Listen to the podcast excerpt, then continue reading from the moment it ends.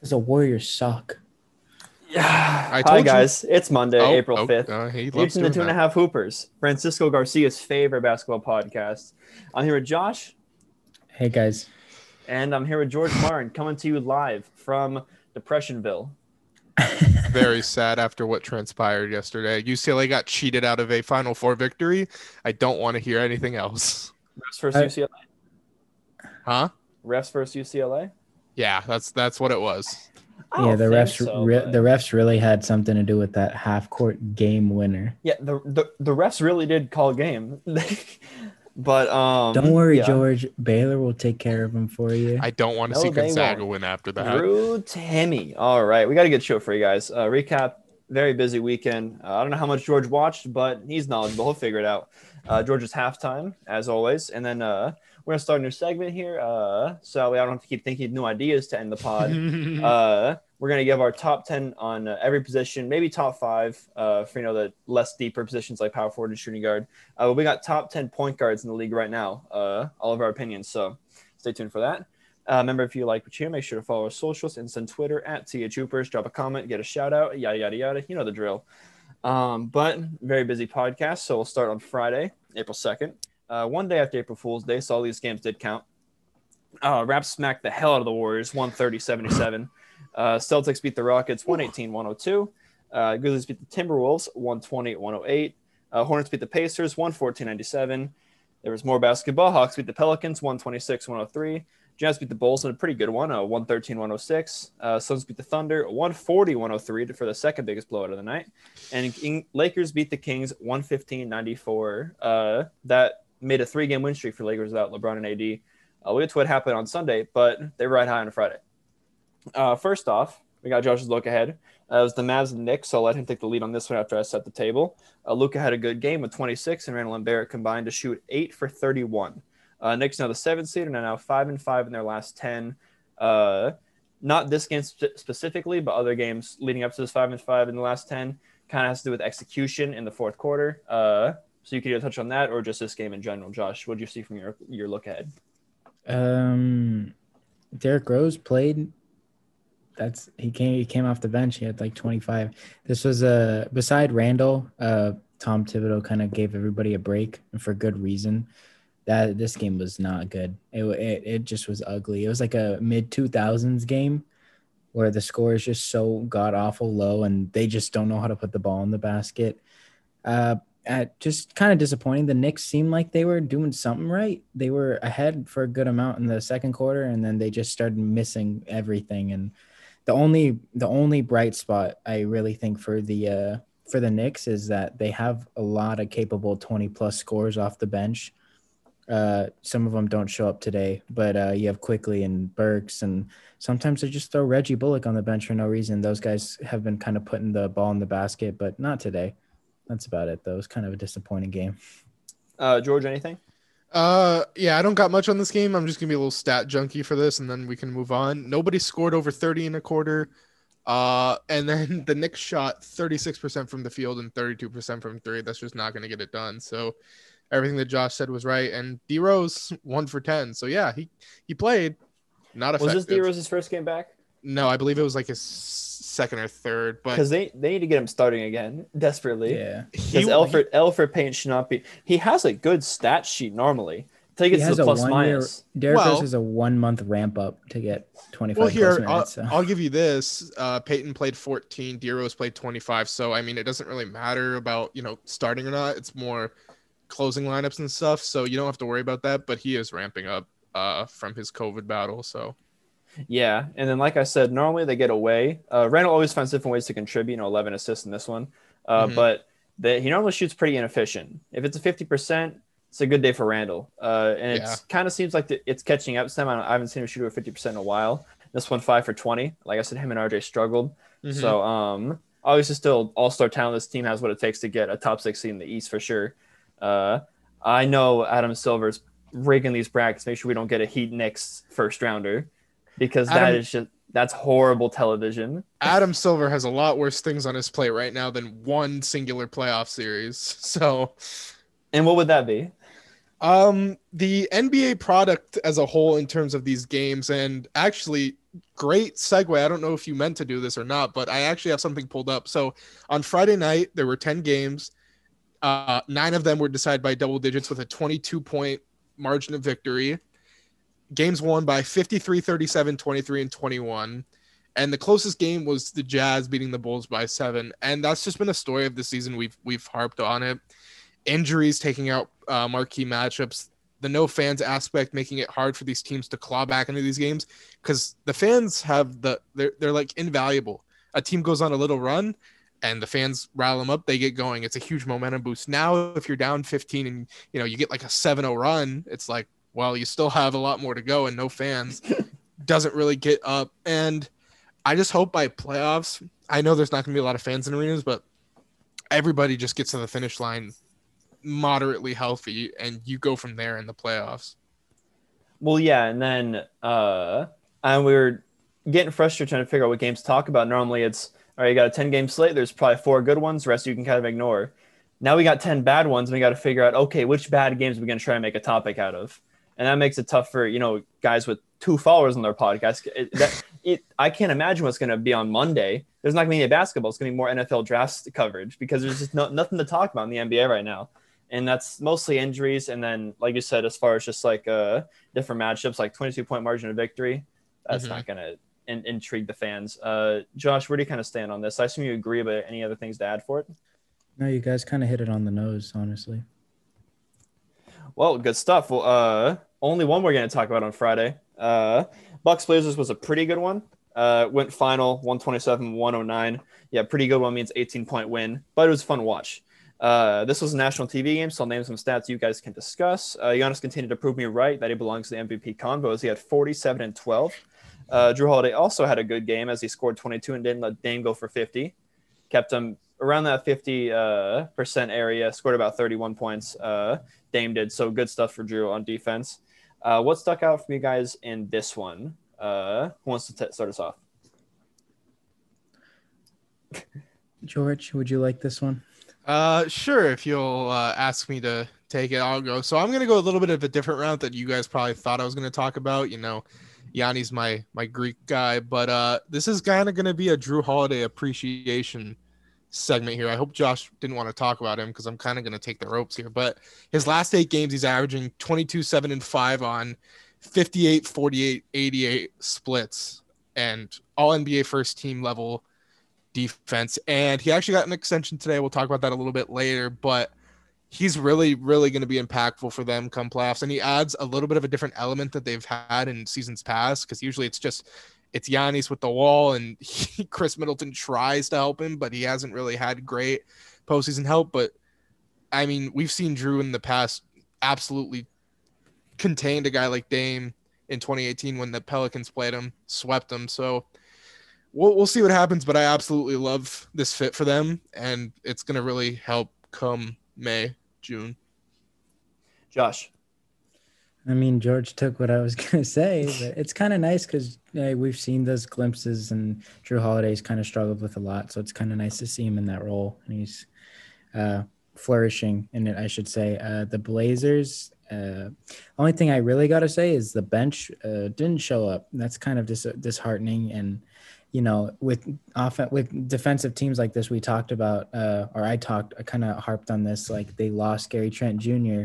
So now it's really offense or bust. And like these aren't even terrible shooting percentages. Like Covington 55, Dame 53, CJ 44. Like they could be better. Melo 16%, Norman Powell 33. But it, it just goes to show that when you don't have any, uh, super super amazing stat lines offensively. They don't really have much else to rely on, and they got absolutely throttled by Giannis.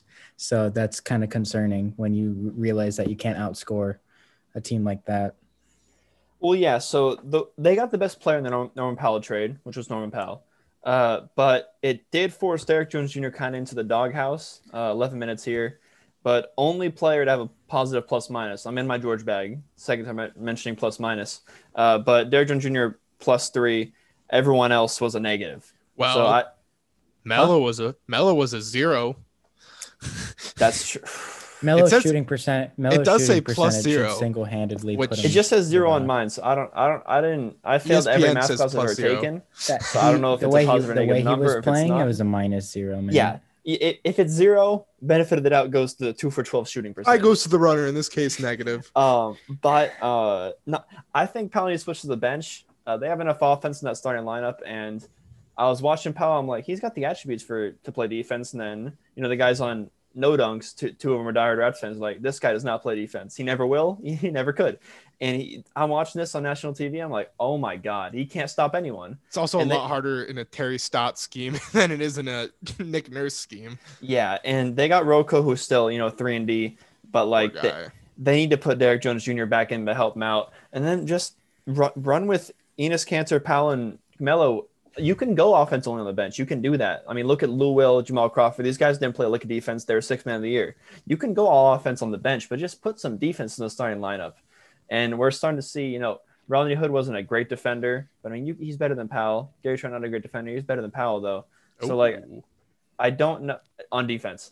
Um, so I don't know if they made the right move getting Powell, but I mean, time will tell. Maybe he just needs to fit in a little bit.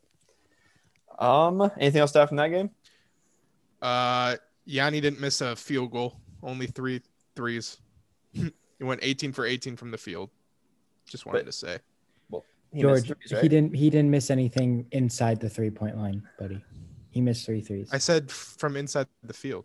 you said Threes the from field the field. include the, the three, three-pointer. Oh, we are moving yeah, that's on. true. That's Saturday, true. April 3rd. Uh, Mavs beat the Wizards 109 87. Uh, he beat the Cavs 115 101. Knicks smacked the Pistons almost as bad as the Warriors got smacked uh, 125 81. Uh, Blazers smashed the Thunder 133 85. And Bucks beat the Kings 129 128. Uh, Joel Embiid made his return to the court and it went, uh, it went all right. Uh, Sixers beat the Timberwolves 122 113. Um, beat at 24 in his return in limited minutes, and KAT played pretty good game against him, going for 39 and 14. Uh, takeaways from Embiid coming back, or the Timberwolves hanging on in this one. Uh, Josh, start us off here. Um, when watching this game in the highlights, you kind of realize that a lot of KAT's points come from the 16 minutes that they were not on the court together. And Embiid only played 28, a little bit of a minutes restriction. He played fine, I think. Just needs to ramp up a little bit. But KAT kind of looks back to normal. We've kind of harped on this a lot, and that's a good thing, I would say. Uh, very positive sign. The one very few positive signs for the Minnesota Timberwolves sitting at the bottom of the West. But uh, Tobias Harris only missed four shots and 32 and 32. I mean, if, they're shooting like this, if they're doing stuff like that, they get Embiid back to where he was at the beginning of the year. This team is very, very dangerous. They they did not go anywhere without Embiid, and now they have Embiid back. Is this is a very scary team, even though the stats look like this was a lot closer. It really felt like Philly, Philly was in control most of the game. And if they just had their full normal rotation without minutes restriction, weren't having to overcompensate for Embiid coming back, I honestly think this game could have possibly been a blowout. But no, it's nice to see Philly kind of back with their full lineup. Do KAT and Embiid have previous beef, Yes. like actual beef?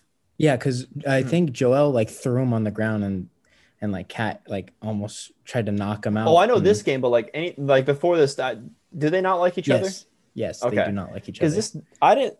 This, This game was very, very mid for Embiid. He was like he got Yeah. dunked on, and then he like got got and one, which wasn't really a foul. And they started like like air humping, and I was like, "What's going on here?" yeah. I was Yeah, like, "What no, is they- this?" no, and then, yeah, beef. Yeah, KAT goes up for Wait layup. a minute. Yeah, they. I'm looking up. If, yeah, uh, in 2019, Embiid and KAT got in a fight. KAT tried to kill him. I have. Oh, I that, it that was up when KAT here. had the baby dreads, right? Yep. Yeah. Yeah. Okay. Yeah. So it was. I didn't really like this game from Embiid. He he really.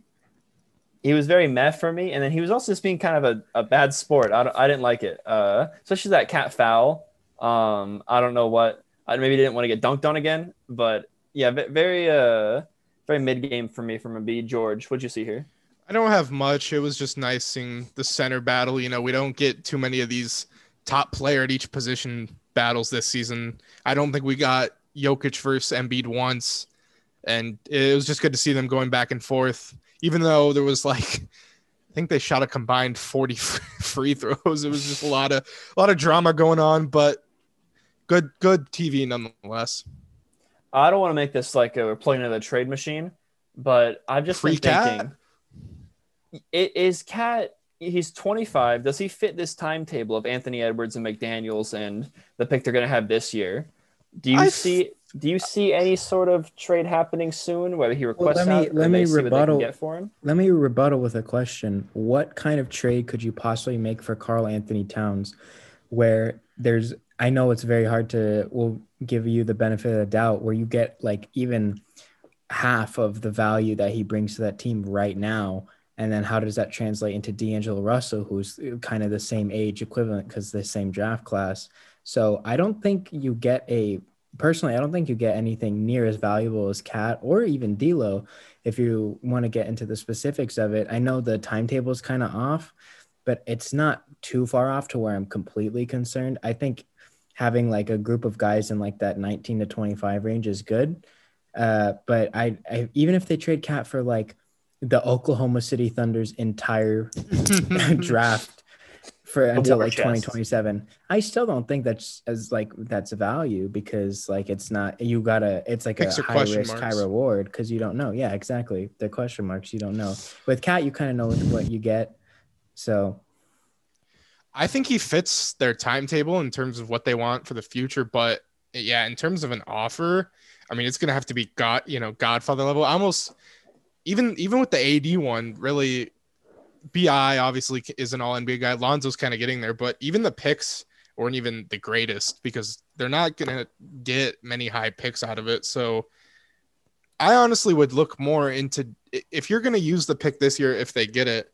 I'm more interested in moving D'Lo because we've talked about this. How are the three-headed Beasley and Edwards and D'Lo? How are they going to coexist with you know one basketball? Because KAT's fine. I think he's he's their focal point. He's their franchise guy. So Well, I want to ask about that. Is it still gonna be his squad for the foreseeable future? Because Anthony Yeah. Edwards is chucking up the same amount of shots as KAT is, well and yeah he's getting he's, what- he's getting Well, a little more efficient. there's also two main ball handlers that are out right now. Beasley suspended. Well, I think he just came back. Uh, and then D'Lo's been out with a knee injury. So I think we're not giving D'Angelo Russell the benefit of the doubt. He's missed this significant portion of time, and like I really want to see them full lineup before I really make any like set decisions because we can speculate all you want, but at the end of the day, what happens if you trade one of them and all of a sudden they become like this intense glue guy for another competitive team, and now you're just instantly regretting it because you don't give it a shot. Yeah, because right now looking at it, they got a they got a solid young starting lineup even without their pick this year. So Exactly. yeah, we'll end, we'll end it there. But I was I was just wondering kind of where you guys fall in the whole KAT situation because he's the next guy I kind of see.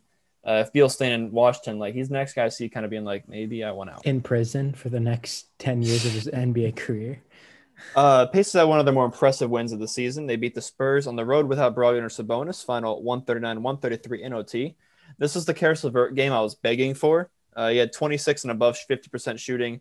Pacers all around got some great con- contributions contributions from everyone. Uh, DeRozan missed a game-winning shot in regulation. The Spurs just looked flat in OT, only scoring seven and giving up 13, hence the the the six point difference. Uh, what caught your eye from this one, guys? I'll start with Josh. Um, you kind of said it. You kind of said my whole point. They just look. The Spurs look kind of flat. I mean, that I don't know if that's a real big concerning thing, but honestly, it kind of looked like Indiana just wanted it more toward the end of the game. I don't know if that's going to be an issue going on. I don't think we've really seen that uh, from San Antonio, but maybe just something to take note of. Uh, Edmond Sumner also uh, he put in a Great very legend. productive put a very productive 29 minutes and TJ McConnell is always an excellent teacher for them. Uh, this was just a this is just one of those we talk about this all the time it's just one of those games where it's like that was a really good game to watch. Like i i sat down and genuinely enjoyed a game of basketball like without any of like the extra excess drama that goes into it kind of like the storytelling that a lot of the games have especially in the playoffs. This was just you know two teams wanting to win the game. One of them was a little bit uh injury injury ridden but they got the job done So I'll beat George to it. I'll read the stat sheet. Uh, Spurs have three players score over 20, 20, and then they have four players that score 15 or more. So that's that, that's some team basketball there. And then Indiana, LeVert, like I said, 26, and then 18, 18, and 18 from you know Miles Turner, McConnell, and Aaron Holiday. Uh, they're gonna have some que- the, some uh, some stuff to deal with this offseason because they got McDermott and uh, TJ McConnell uh, free agents, and I mean TJ had the, basically the game ceiling shot this game, so they're gonna have a lot of decisions to make there. Um, and then the only thing else I have to add, uh, just watching this game, the Spurs announcer, I don't, I can't tell if he matches the Hornets announcer's energy or if he rips it off because he's just yelling and stuff, and then It's like definitely Patty, a rip off. Patty Nobody Mills will make a. Patty Mills will Nobody make a three, matches and he'll be like shrimp on the ball bay, and I'm like, this is sick. I like this. He'll he'll, be, he'll make a three. He's like, good day, mate. I'm like, okay, okay. I'm kind of It's vibing. still the same guy that they've had for the last few years, right? yeah, it's the same guy. Yeah. Well, then I don't know why you're talking about ripping him off. He started the oh mama thing. Like, come on, give him give him some respect. George. Eric Collins generated hum diddly d. Ain't no, ain't nobody taking that from him. All right, all right. Bleach report. You got anything to add? Hum diddly d. No, I think at this point I was uh, having a anxiety attack. You simply didn't watch the game. Uh, Jazz made history making 18 threes in the first half against the Magic and crushed them uh, 137-91. Uh, Mitchell made the most of them with six threes, and this game was over after the end of the at the end of the first quarter, 38 to 20. Uh, Jazz now have a nine-game win streak, and do we need to stop the hate here? Is it nine game? Well, then why? why- 2015 why, Hawks. Why are we? Why are we talking about 2015 them, Haw- George? Hawks. If this wasn't a good Hawks. game, Huh? I mean, why are we they talking about them? they set history. We kind of have to talk about it. Uh, you know, Don't say half. I don't understand why. their three hate the point their so- three point shooting has been the tail of their season, and I want to keep talking about it when they fail in the postseason. How we can rip them down okay, about it. okay, but I'm gonna keep it. I'm I'm gonna keep it straightforward with you. A team with Dwayne Bacon and Wendell Carter in the starting lineup is not a team. I that you actually want to talk about Wendell them. Carter. Another double double for him. I think It's garbage. Chicago It's was garbage. holding him it's back. Garbage minutes. It's garbage Chicago minutes. was It's holding garbage. him back. He It's is a literal newfound garbage. player. No, Wendell it's Carter Jr. has been playing well. Also, this same Magic team beat the Clippers, guys. Okay. Also, RJ Hampton played 30 minutes and he had 12 and 8. That's kind of impressive. So he's getting his he's getting his minutes. But wait, I I George George just wants to like Oh, Ingles was a f- Game high plus 35. Thank thank God for that. Thank goodness. I George wants to just kind of harp on the uh, success that Utah has at the three point line, just so when they ultimately fail, George can have a field day. with Spider this. shot six for seven from three. If he does that in a second round playoff series, He also We're all did that in 20 minutes, by the way. Like the, the rotation for Utah was n- the leading minute person off the Minute starting person. lineup was uh, Bojan with 23. I just want to say because I I don't I, I don't think I have to switch sides here because like I, I don't think the Jazz are gonna win the title, but like we can't just keep saying they're gonna miss Yes, the we can. playoffs. No, we They're can't not- because Donovan yes, Mitchell has the can. most points scored in a playoff Yes, series can. ever We can't. And they lost. And they Okay. lost. They to, lost. to a team that ended up being the best bubble team besides probably the Heat. Okay. Huh? Let me let me explain. they let lost me- to the Nuggets. Here's the thing. Here's the thing. Yeah, besides the Heat, the Nuggets, they lost. Lakers? Here's the thing. The You- Lakers won. Here's the thing. No, it's not like anybody's saying Utah is playing or Utah's going to lose in the first round. Like I'm looking at it, if the Grizzlies play Utah in the first round because they're eighth right now, just hypothetically, they're beating the Grizzlies. They're just beating them. Like there's not, there's nothing case in point. But the main emphasis that I think George and I both agree on is that when Utah starts to play these teams like Phoenix, Clippers, Lakers, Nuggets, even the Blazers in the second round, now we're talking like, oh, no way they can keep up with these experienced teams. It doesn't matter that Donovan Mitchell scored the most points. That that bubble thing we're learning more and more that it's like it wasn't as much as it didn't mean as much for some teams. And Utah has had a successful regular season. Nobody's taken uh, that away from them, but we've just seen this so many times where this team like just accelerates through the regular season and then they get to the postseason and they just get beat out by these teams that know what they're doing. So how come we praise Jrue Holiday for beating up on these in the Bucks for beating up on these bad teams, but we can't give the props to the Utah Jazz? Portland's a bad team. The Utah beat the Grizzlies three times in this win streak. I don't Man, know what you're trying to say here. No, nobody's I just what- we're holding the Jazz to an unfair standard. I feel like because they're the number one seed. okay, and you Uh, and And, the and- thing is, and this is the Jrue Holiday Appreciation podcast. We're, apparently. we're talking, Oh, yeah. we're oh, talking, yeah, we're appreciating Jrue Holiday because it's been a minute since we've seen Jrue Holiday play at this kind of level. Jrue Holiday also presents can- something that the team he's on hasn't had the past few years in their postseason runs. That's also a very fair point. I think it's kind of it's different because it's a player versus a team. We're talking Jrue Holiday's like the missing puzzle piece potentially for the Bucks, whereas the Utah Jazz is an entire team, and we're talking about the team success Also- than just the player's individual success. the whole kind of like shitting on them thing isn't really that that's not what I'm trying to do here. It's just more of it's more of how they're winning and how they're going through this season is kind of I mean it's just really we're kind of holding them to high standards right now because they have just been so dominant throughout the season. I mean at one point they had won 20 of 21 and they were beating multiple teams by double digits and it's more of just a question like, you know, can it withstand and I know you're trying to be like, well, at this point it has, but we're just trying to evaluate how the game changes in the playoffs. More half court offense slows down, shorter rotation team scheme, you know, on defense. So that's what we're just trying to ask. You know, Jazz have been impressive. They've been clearly the best team, maybe outside of Brooklyn the whole season. So I don't know why my voice just died, but yeah, uh, so let me rephrase it then. Um, I wa- I was more of a Bucks as a whole thing, and then you guys are pr- giving props to Jrue Holiday, so I focused on him. yeah. But is it fair to say the Bucks and the Jazz are the same team, different conference? No. Mm, Because no. the Jazz, this is, I believe, the first year where really their the expectations are kind of where they are because we've kind of ex- seen them as a second round exit for as long as we can remember, and now they're the first seed, so now they have like a legitimate shot at like making the finals, even though we don't think so. Milwaukee has had this thing for the last like two three years. They've had the MVP, Defensive Player of the Year. They're the number one seed. They should be cruising to the finals like team people have had them winning the finals. This is the first year where people are actually picking Utah for in in a while. So I don't think they're But the same it still team. does revolve around can Milwaukee beat the wall and can Utah make their shots? It's that well, one that, thing. well, that, well, yeah, that's that's the narrative. But Milwaukee has had that issue for a few more years than Utah has had that issue. So I think now people are just starting to recognize it because of it's just they're shooting out of their mind right now. That's why they're the number one seed.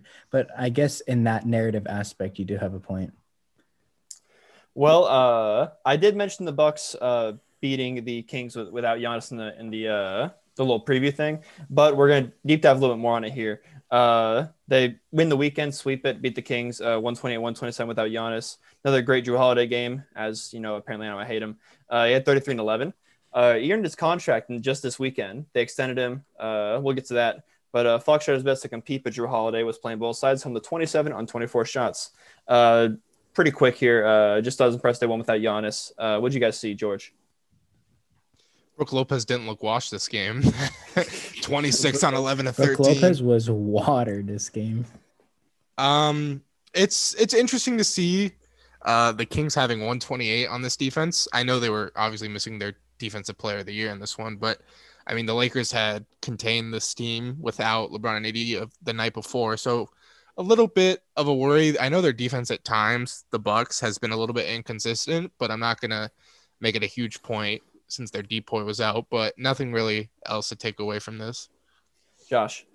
Uh, absolute cringe on the Kings' part for not being able to capitalize off of the rebounding. Bucks won the rebounding Agree. matchup 47 to 40. DiVincenzo had 14 rebounds. You're not going to win a game if you can't out rebound a team without Giannis. Uh, so just now, you know that they Jrue Holiday is doing exactly what he's supposed to come in here and do, and what we all believed he could be that that guy that Khris Middleton can't be, and kind of just take the pressure off Giannis. Um, I do kind of just want to get like because now we're seeing what this Bucks team can really be with Jrue Holiday here. Um, do you have them still penciled in third behind the Sixers and Nets? Do you think that's just gonna it's a collision course that has to happen as Nets uh Nets Sixers, or do you think Milwaukee it's really a three three horse race now? Yeah, I think it's a three-headed race. I mean, there's so many components that come into this, you know, coaching, past postseason success, schemes, all that, and just how teams So oh play. 0 for three for the Bucks. Huh? 0 for three for the Bucks on those on those standpoints. Yeah, I know, unfortunately, because their coach is horrible. They haven't had great postseason su- success, and they get schemed out of playoffs. But I mean, you kind of look at Philly, their head coach, six or Nets have a rookie head coach, but They obviously have the best experience of any team. Health is their problem. So I really just think it's going to come down to health and just uh, how the Bucks are going to be interesting because Jrue is something they haven't had, which we've talked about. And I really want to see if they do run into a team that walls them, if Jrue will help them beat it. Because if not, they'll go out in whatever round they play that team. Josh. I haven't seen enough for them to throw them into the three three headed race. I think they're penciled in at third because they got better, but Philly's playing out of their mind and they got better, and Brooklyn obviously got better. So I, it's very difficult for me to just kind of throw them in there, especially seeing uh, just some of the regular season games where they kind of just mess up. I feel like every pod we have to do this. If the Heat and Bucks match up in the first round, who you got? Give me the Bucks this time around. I know, I know it goes against everything I've said, but I think the Heat worry me a little bit with just their like how, how their inability to put up a lot of points. It just there's been a lot of games even fully healthy that they'll score 90, 80 and they're not playing great teams. They obviously have the coaching aspect by a lot, but I feel like Giannis has figured it out a little bit more. The way he scores could help beat a wall. He has a lot better post game. He can hit middies, fades. He's been a lot better all around. This has been his best season, in my opinion, even though his stats are a little bit down. So I have more confidence in him. It's just going to come down to the rest of the guys and what Bud does with his rotations. Josh. I'm taking Miami. As am I. well, it's Georgia against the world. Uh, so that was Saturday. Uh, Easter Sunday. Uh, it was it was mid. Uh, Clips beat the Lakers 104-86. Uh, Celtics beat the Hornets 116-86. Uh, Grizzlies beat the Sixers 116-100. Pelicans beat the Rockets 122-115. And the Nuggets beat the Magic 119-109. Uh, first one we're going to touch on here, but not a whole lot. It's more of just the narrative type thing. Uh, Bulls got their first win with Vooch uh, against the Nets of all people. Uh, final 115-107. Kyrie only remembered the big three that played, uh, but that meant a larger role for newcomers like Blake and uh, LaMarcus. Every Bulls starter scored in double figures, led by LaVine. Uh, things looking up for the Bulls here, and then just kind of taking advantage of a Nets team that, you know, obviously no Harden, obviously no KD. Um, a little bit of both. No, you gotta give you gotta give credit where it's due. I the Bulls really look like a complete team, like for the first time since they've gotten the the Vooch trade. I think and uh, they had two double doubles in the starting lineup. LaVine did his thing, and even though the Nets, you know, I, we've seen how good this Nets team is, even without like two of their guys. So like, you got to give them a little bit of credit, I think. George, um, I do like how um this they started. They had Thaddeus Young, Patrick Williams, and Vooch. Oh, something's playing. Could you guys hear that? You're good. okay. Um, and, and just their bench, Markkanen, uh, Troy Brown, and, and Theis. I like that a lot more than they've had in in this season alone. So Vooch is just also a Nets killer, 22 and 12. I mean, I think he's had a double double in every game they've played uh, against the Nets when he was with Orlando. But Thad Young and, and Patrick Williams as a front court potentially that could scream really well defensively, especially with Patrick Williams' potential and him being compared to Kawhi Leonard from a lot of people. So uh, thoughts on? Well, I know I know what the thoughts will probably be, but it looks like Marcus came in and we are like, oh, Playboy Cardi, Nic Claxton minutes are getting cut. Another DNP for DeAndre Jordan. We fans yeah. of that? Um, yeah. I'm fans of DJ getting DNPs, DNPs, but Clax only had eight minutes. That well, so now is a bad sign. So they started Aldridge and Griffin. Uh, yeah. Aldridge 26 minutes, Griffin 22, and then Uncle JG was the main center off the bench when you're the Nets, you don't really need another another a fourth big man coming off the bench, really. Uh, so in, in that sense, it kind of does make sense there because I think DJ is the weakest of there. Mm-hmm, I yeah. would like to see Claxton get a little more, uh, but I also like 15. Like also, 15 I also like to see Uncle JG as their main center. I really do, but hopefully especially, he'll get you lights like that when they get their stars back. He's a lot more versatile, and just on the offensive side, he can space the floor, and then on the defensive side, he can guard other fives, and just his uh, the veteranship that he's had going through the playoffs, but I'm just asking for 12 to 15 minutes from Clax. He doesn't need 20 to 25, you know, doesn't need to start.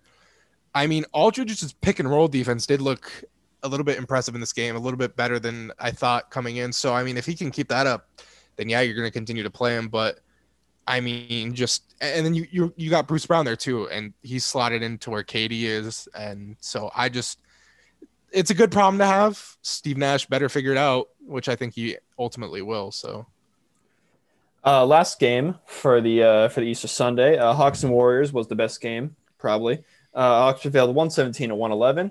Uh, Curry had 37 and made all his shots unless you count the nine threes he missed. And Steph Curry wannabe Trae Young also struggled going three for 11 you. from the field. Uh, Clint Capela had 24 and 18, another monster game. Uh, thoughts here? I believe you both caught a good chunk of the game, right? Watch the highlights. Oh, my bad. I uh, I watched sucks. Lightyear's Twitter dismantled. No, this so. this sucks. This is stupid. I'm gonna go on like a little I hate Steve Kerr tangent, but take I take it away, he, Penny. He's so.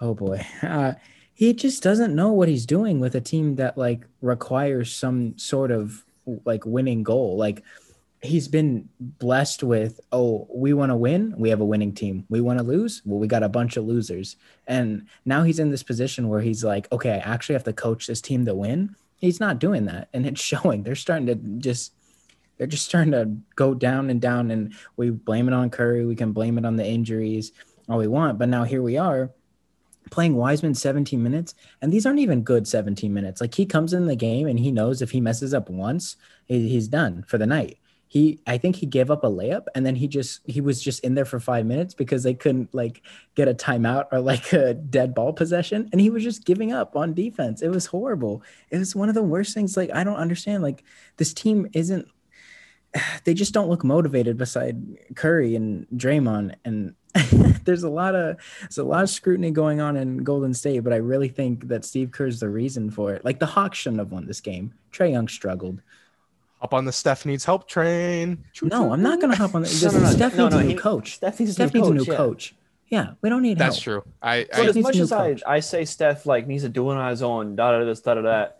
Steve Kerr is the main issue because yeah, Wiseman. He's. I was talking to Cody, uh, my little brother, and we're watching. We're watching on Easter Sunday, you know. And he, I'm like, yeah, that's their, that was the second. That was their second overall pick. He's like, oh, he looks pretty solid. I'm like, yeah, this is not how to be coached though he for I think it was second or first or second play of the game, put back dunk. Then he was he was had pretty good shot selection. He was kind of he was missing the gimmies, but he you know pull it for a mid or so. And then yeah, ends up only playing 18 minutes, a, a, a tick under. I mean, it, he reminds me of like like watching Last Chance U. Like he has all that potential, but like he just like they just the Joe Hampton. They go the too small. yeah. they they go too small way too often because uh, Wiseman and Looney combined for Clint 34 Capela minutes. is not a center. Clint Capela is like he, he's just like a dynamic power forward that can't shoot threes. There's a reason yeah. he got 18 rebounds. Yeah, Steve Kerr does not know how to coach this kid. Like it, you hit it right on the nose. He's he's like, what? I don't know if we're winning or losing. Play your best players and see what happens. You don't have yeah. to pick. You just play your best players, and you you drafted Wiseman for a reason. You got it. Yeah. You got it. If you were, if you're gonna play winter basketball, trade the pick, George. If you're like, it's it's just an organizational thing too. I don't even solely blame Kerr. It's just the the construction and just, you know, if you want to develop more, you're you're gonna want to play guys like Poole, JTA more, Wiseman more, and then but if you're gonna want to compete more, you're gonna want to play I don't know, Bazemore. You're gonna want to maybe not play Looney because the guy has like horrible hands inside. I mean, I've seen this guy miss like Kevin Looney should be selling life insurance on a street corner. He should not have okay. an NBA. Okay, job. I'm gonna I'm gonna stop you right there because I don't even think that's true. Because I honestly, genuinely think that if they played their correct lineup for most of the game and they actually had like a rhythm going at the beginning, like they did, James Wiseman could actually help them compete now. Like this isn't like a oh you play him now to like rebuilding. Like they have a like a legitimate competitive roster. They need a like few like edits, but it's not like a super super like change that they need. See, I agree with you now, but the reason why I said this is because I think he's just so shot like with confidence wise that I don't even know how much he can help you compete. If they brought him in correctly, and you know played him the right amount of time and developed him well, of course he's going to help them compete. He has great you know intangibles. Look at the LaMelo situation. Everyone's like, oh, why isn't he starting? Why is he getting benched? This, that, this, that. The coach properly brought him in, properly brought him up through the bench to starting, Michael and Jordan. he matured him well. I'll I'll hop in there because I mean you said it. Everyone was like, "Why isn't he starting?" And coach is like, "We're trying to win games. We're trying to." And like, he, he- it took an injury for Lame- losing without. LaMelo to get into the starting lineup. So like, I think the approach was pretty similar. Uh, but I mean, the difference I the mean- Hornets coach was they they both He had a shorter started out- leash on LaMelo. Had yeah, a way they both leash. had shorter leashes, but LaMelo was a trajectory for his minutes. It went it went pretty steadily up. Mhm. Wiseman is a roller coaster, and that's the big problem there. But see, when uh, Devonte' Graham went down with an injury, LaMelo was like, "Okay, it's my time now." Wiseman, it's, am I getting 15 minutes? Yeah. you know, or am I getting 28? So Uh, I'll go to the Hawks real quick because uh, a little graphic popped up on the screen. Uh, you know, national TV, we get the good stuff. Uh, month of March. I'm sure you guys uh, might have seen this too. Uh, so they named Nate McMillan. It works out perfectly. The first of March was their coach. yeah, Uh, in March, went on an eight-game winning streak, uh, best since you know the the Jazz season they had in 2015. Uh, allowed second fewest points per game during the month, which is 105 because we live in 2021. Uh, third fewest, third lowest opponent field goal percentage in the East, and second best point differential in the East. Uh, so they're playing defense with a team that has Trae Young on it, and this is a you know a season that's been mostly without, Without DeAndre Hunter Hunter and or Cam- Cam Reddish. yeah, with and Cam Reddish. So I put a lot of that on. I think it's don't really, really two people, which is Clint Capela and Nate, Nate McMillan. yeah. Uh, so good. I mean, this is a different Jazz team than we were. You know. Hawks. Oh yeah, sorry. you said he, he really thinks they Jazz are the 15 Hawks. Oh no. um, but yeah, this is a different team than you know we saw at the beginning of the year, and they're still you know battling all these injuries. So uh, they're definitely right. going to make the playoffs. So uh, yeah, let's move on to the halftime report. Let's do it. So, as we know, Jrue Holiday signed that wealthy, wealthy extension, four year maximum contract for $160 million. Um, it's a player option in year four, so three plus one. And we've kind of harped on this. I just want to open floor really for this. How much will it help them?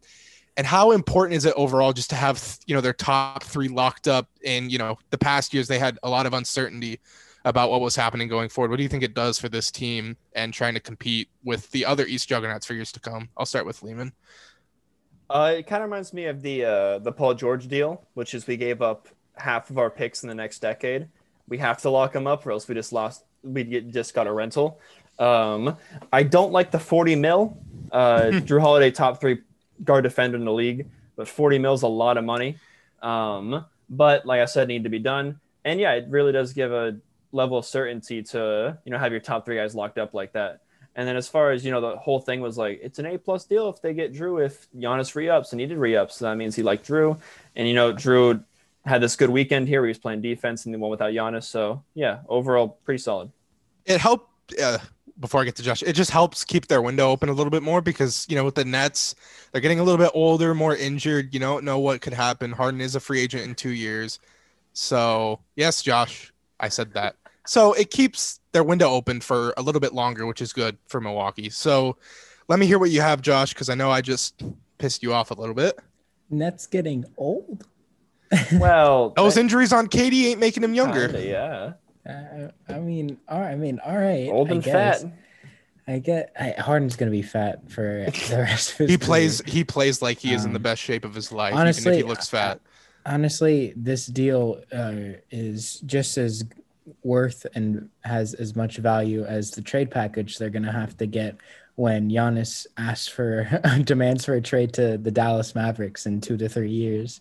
So whatever they get for Jrue Holiday when they decide to blow it up, then then we'll see how how valuable this uh the three and one is very good though. Obviously he's going to take it because it's 40 million, Yeah. but you know, just just in case, we, you never know.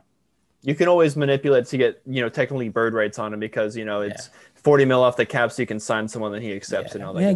stuff. I mean, Lehman kind of hit it on the nose. Like, it's just one of those like you got to do it deals.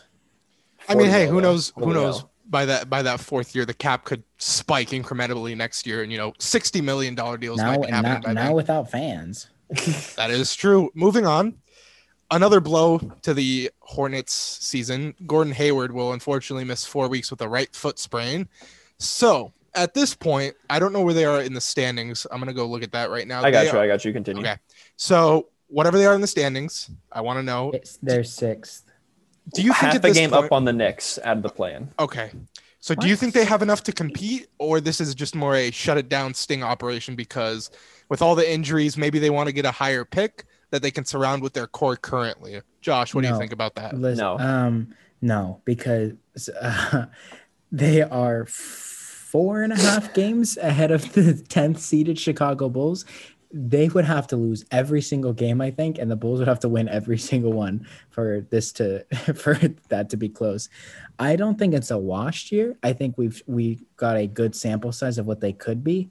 Uh, I think this is just a keep fighting with what you got and we just kind of got hit with in, the injury bug, unfortunately. And then next year, just ramp up with same team, maybe tweak a few tweak a few things. But this team has shown some pretty bright spots and have kind of showed that they have a young core. So I, I don't think it's like a panic thing. It's just an unfortunate timing.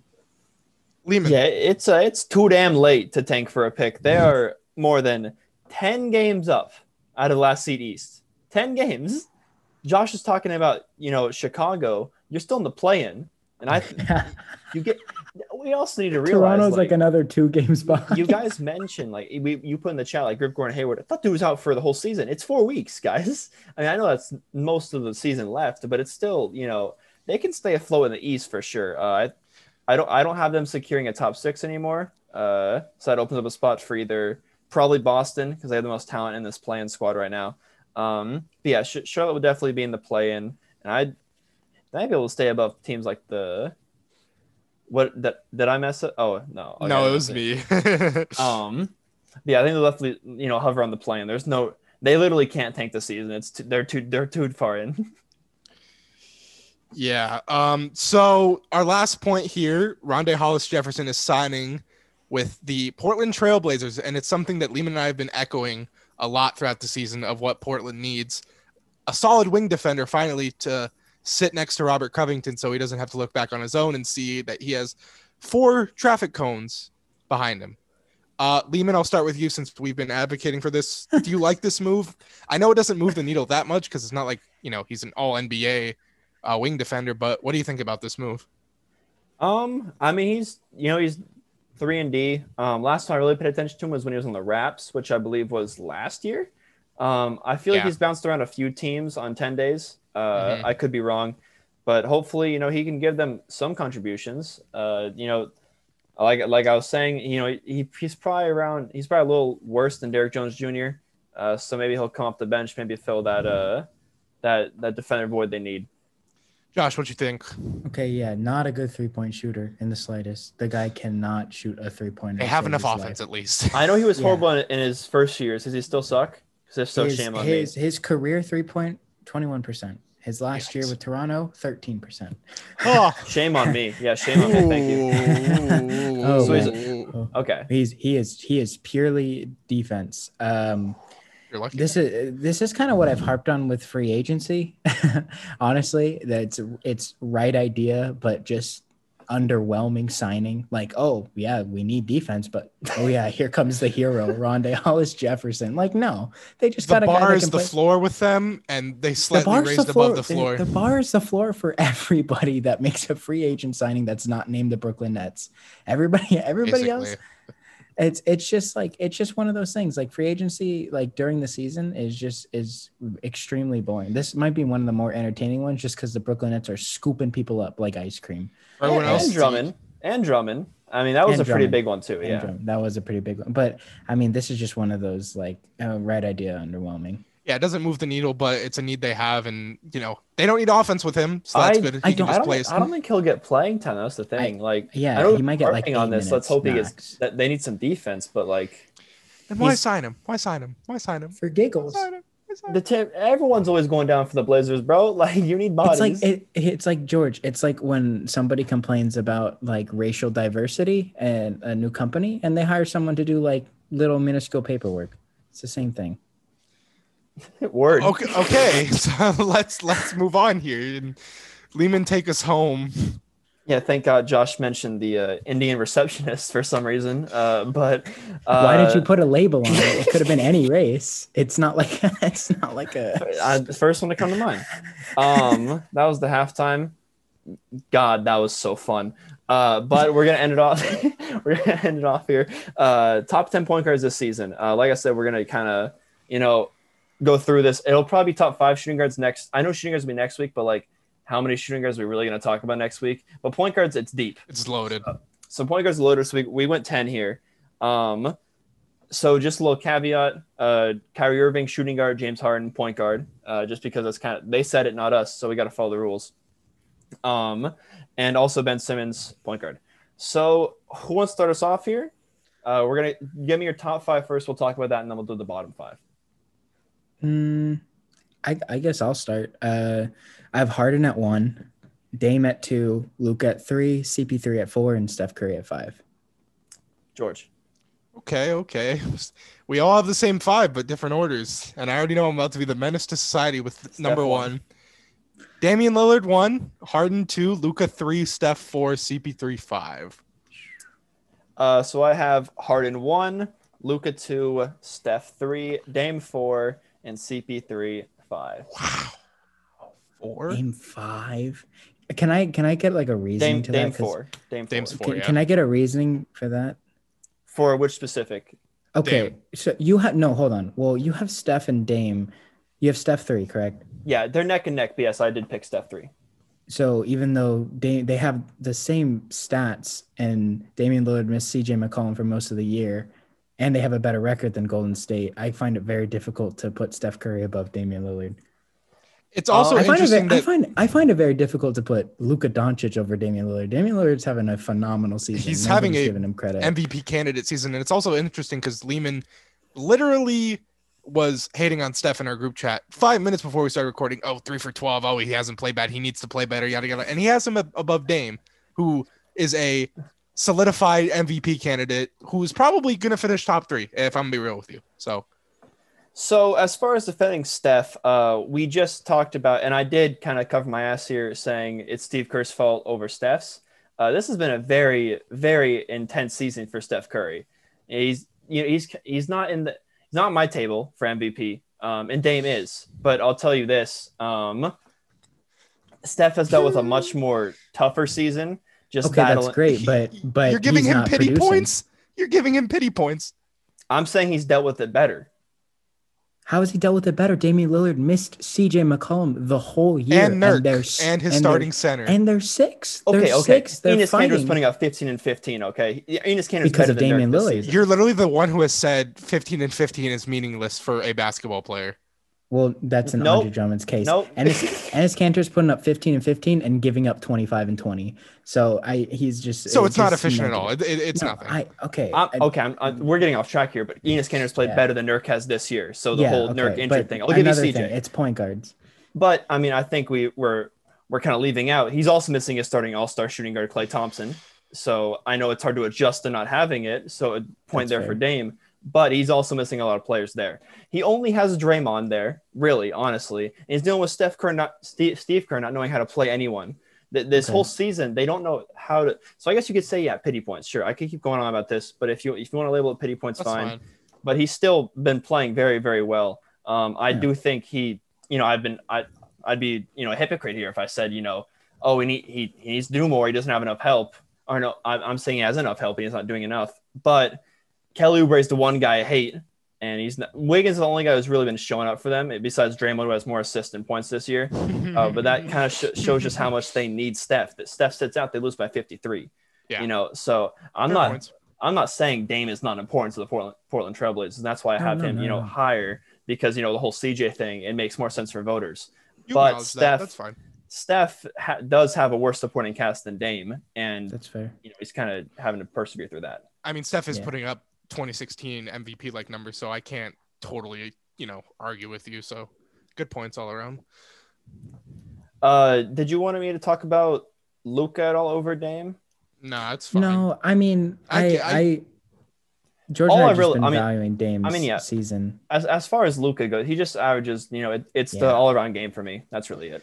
Yeah, that's fair. Yeah. And we all have Harden one, right? No, I have Harden George has. Dame. George has Dame one. Do you want to talk about? I don't have a debate for you, George. but Josh you, basically you- covered do you everything I wanna would have said about about Dame, and I just feel like Harden Is got- the MVP. that too. He- I- He, not. he He's is the. MVP. I, I, I hold I hold a little bit on Harden for reasons, but Harden's been absolutely incredible. Fools are just upset that he struggled once five years ago against the Spurs in the playoffs and haven't let go of it since. Anyways, are we So- going on Right. to the second? I mean, We could go on, unless- onto the second leg. Who Uh, wants do you to guys want start? serpentine or start with then Josh, George, and me? um, we'll we do the can serpentine. So I'll Oh, start us okay, off? okay. So I got Simmons at six, uh, Russ at seven, De'Aaron Fox at eight, Trae Young at nine, and Ja Morant at ten. Oh, Wow. ooh. George. George, go ahead. Uh oh. Okay. Simmons at lot of- six. Trae at seven. De'Aaron Fox at eight. Jrue Holiday nine. And last but not least, Jamal Murray. Okay, Ooh. Josh. Ooh. This is gonna be a lot interesting. All right. word. Oh, man. I have Fox at six, Simmons at seven, Trae Young eight, uh, Jrue Holiday, oh, sorry, Jamal Murray nine, Jrue Holiday 10. But I did forget Ja Morant, uh, who's been having an underrated season. So I think I'm actually going to take out Jamal Murray That's fair. And put uh, Holiday nine, Ja 10. The thing with Ja is his shooting numbers have been a little bit inconsistent for what I would have wanted to see out of him. He's been uh, underrated for sure. So I'm not mad that you took out Jamal. And at Jamal the same Murray's point, been worse than he's been a John little bit worse, but his numbers overall are very, very good. That's why I have him at 10 over Ja. That's fair. But I- John I- is I mean- the main dude, and he, he he's got a Grizzlies team that Don't is- discount JV though. JV has been Oh, absolutely JV's nice. this JV, year. JV's nice. JV's He's kind not Nikola Jokic, True, but yeah. he's nice. I know. I mean, it's it's kind of like the you know Clint Capela for Trae Young. Like Clint Yeah. Capela, nice, but Trae Young the dude. Yeah. So I mean, Yeah. Mhm. uh, that's why I kind of got John there. Um, Josh, I Yes. really, it, it's kind of a. I'm not going to attack you for having Fox over Simmons, but I do want to hear your reasoning. See if we have the same reasoning of why I was thinking about maybe putting Fox over Simmons. So I like I like Ben Simmons a lot, and I I had him at six. Uh, like it was really difficult because he's the def- in my opinion the um, defensive player of the year like leader, but I just think that De'Aaron Fox has just kind of completed himself. Like this, like they're not winning a lot of games, but he's he's the complete package at this point. Pause. He just has been a phenomenal phenomenal for the uh Kings. He's like their only bright spot, honestly, last couple months. But the thing that kind of just holds me back is just Ben Simmons' lack of offensive and half court sets. Like we can talk about it all we want, but I just don't think that if we're talking just pure point guard, Simmons uh, kind of lacks in the playmaking aspect in the half court set, and he's not really as involved. Whereas like De'Aaron Fox is a constant problem, no matter if he has the ball or if he doesn't. I think he just does a little bit more. Simmons has the stats for defensive player of the year, but Fox is a little bit more of a hustler. It's kind of just I want to give De'Aaron Fox a little bit more credit, but I mean it's I told it totally makes sense to flip him, but that that was my main reasoning was just that Fox is a bit more of a complete point guard than Ben Simmons is. Yeah, I think Fox gets brownie points for just doing it in Sacramento, where everyone goes to die. Like he he's he's got them on these like six game win streaks, or so it has me believing they can make the play in for for all for all I know. I mean, I I wouldn't I wouldn't believe in the Kings didn't have De'Aaron Fox, so uh, I think it's a little bit of points there. Um, and then for Simmons, yeah, I I have him six just because he's really only perimeter guy uh, since Kawhi really con- contend for the defensive player of the year. Um, it's mostly you know the Gobert award. So I mean. Three time DPOY upcoming this summer, baby. Shut So up. I- Shut I know up. Josh left Russ out. George, where do you have Russ? I have him right outside. And do you want me to harp on why, or you? So you both you're you gonna both have Josh? outside. Do you both have outside your top? I 10? have him at like 11. It was Yeah. just it was just difficult. Yeah. I think Yeah, I just put him in there because triple double. I'm not too passionate about it. the biggest thing for me was like the really really bad early season part and it was because of his injuries. It was because of the quad. Like i love russ. He's one of my he's one of my favorite point guards in, in the league right now. And i just couldn't put him above the other guys like the Jrues the foxes the Trae Youngs. And yeah you got guys like murray you got guys like Ja you have LaMelo Ball all contending for that 10th one. And just the overall picture with Russ has been kind of shaky, and so it, it hurt not to put him there, but that's why. Uh, George, do you know who, who you have Murray over? That's on uh, my list. Do you do, you- do you know? I had for him at ten. I had him Uh, at do you have Murray Ja? he has Murray over Ja. over Ja. Okay, so we already kind of touched on that. Yeah. So that's kind of you know it's there. Do you stand by it, George? Yeah, I, th- I, th- Okay. I think so. And then you left Russ off for uh for Jrue Holiday. I mean, fair. Yeah, that's that. Um, only so we do have two guys here um that aren't the guy on their squad, unless you count Russ, uh, but he's on your guys. And that's CP3 and Simmons, uh, and they're both pretty high up. Do you think that did that play a role at all? Or Their their impact goes far and beyond of where they are ranked. Simmons on Uh, the defense, and then CP3 just being that floor raiser that you like to use, George. yeah. Okay. Honestly, you could honestly you could genuinely make a case that CP3 has Yep. become like I the think he's the guy, but Yeah. yeah, It, But, the I mean, obviously- support that. I mean, obviously Devin Booker's the household name for Phoenix, but right now Chris Paul is kind of like the guy. It's kind of hard to go against that. It's Yep. just his effect as a player and his legacy. Well, pretty solid. Uh, if we had Kyrie in there, I think it'd be a little interesting, but it'll be interesting next week seeing where he fits in the two guards. Uh, Kyrie, I'm- oh no, I I forgot. have not, I have not thought too hard about that, nope. but Two Is he guards. is he the best two? I don't know because Harden's not there anymore, so that's Harden's not there. Klay's out. It, it's Beal? it's the, it's it's the Spida Mitchell show and Beal show. Um, we'll see. It'll be fun. Tune in. tune in. What's that? The the Wednesday pod? Yeah. Yeah. So uh, the, moving on to our look ahead, I think George has a few. He, he- George told us look ahead in the middle of it, and I and came like, put all our prepared.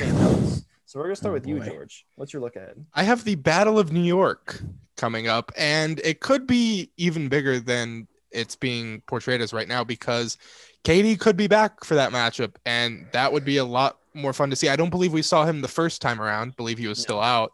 So a more complete net squad versus you know the New York Knicks, who are arguably playing their best basketball in what nine years, eight years Since the since they traded since the Melo. Mellow run, yeah. So it, it came down to the wire last time. The Nets, or I mean, the Knicks defense was really, really good in, in the clutch time. They almost came back, so I'm looking forward to see how they guard Brooklyn again. Yeah, hopefully Julius Randle's try and fight a ref this time, but it was kind of warranted. So, Get Scott Foster away from that arena. uh, Josh, heads or tails?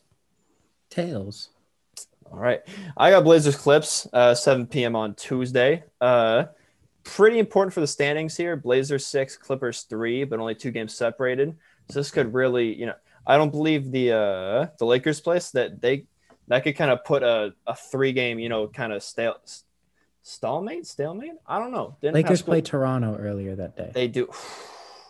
Might catch an L, but if Lakers win that one, that would be a very interesting, you know, kind of kind of cluster there. So that'll be a lot of fun. Uh, also, you know, just not any standings. Blazers Clips should be a good time.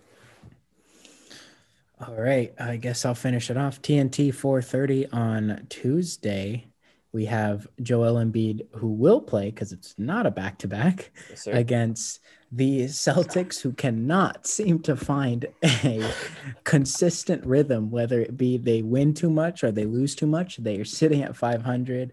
This is interesting because I don't know who the Celtics are going to start at center and I love what, you know me you know me i love this is this is a lose-lose for me honestly because i love watching joel Embiid abuse uh teams with no center but i need the celtics to get a, a decent win because i need to keep pushing that narrative so they lost out on Drummond, and this is going to be the game where it shows that how they should have gotten some sort of big man. Is Mo Wagner good? I hope Mo not. Wagner- Mo Wagner is going to let Joel Embiid score 40. in If I'm Mo minutes. Wagner, I'm calling in sick with the mumps, bro. I am not going And to the play Joel Embiid flu, Embiid. the Yeah. Embiid flu. I am happily fouling him every time he comes down that court. Did you court. guys feel like the Celtics were playing better last like since, since the trade deadline? Because they they're 500 since the trade deadline, but I could have sworn they were playing a lot better. Well, they I saw a were, and then they were, and then they started just struggling, and then they've just kind of plateaued. Well, they're on they're on win uh win two right now, but they're five and five in the last ten. Like yeah, but they said. do They're that. They win like th- they win like three or four sneakily, and then they'll lose three or four. and it Here's just a sucks. catch though. A lot of teams, especially ones that are have a lot of rumors going on the trade deadline, seem to have that, you know, pressure released off of them and play a lot better for a few games. You know, we've we've seen it time and time again. And the Celtics were rumored to be in a lot of deals. Did make a deal. You didn't know Marcus Smart didn't know if he was being dealt. You know, Andre Drummond they were potentially trying to get, and Boogie too. Almost Stange, baby. So I, I feel like it was a little bit of a release of pressure. So that's why they won a few games. So we'll see if that continues, which I don't think it will. But yeah. They got to axe Brad Stevens to get that like plus five game uh boost for that. Anthony Don't Street. say, don't say axe, Brad. they got axe Stevens. so they can get that plus plus five dollar attributes for those that, those five games and then move up into anything that's not the play-in. Uh, but that's gonna do it for tonight's episode. Thanks for watching and listening. If you like what you make sure to follow us at THUbers on Instagram and Twitter and say what's up. I get into a good response because George now Carl Lack without his phone. He's on his phone right now. The podcast is even over. He's just on his phone right now. But um, besides that, thanks for an OG and uh, take care, everyone.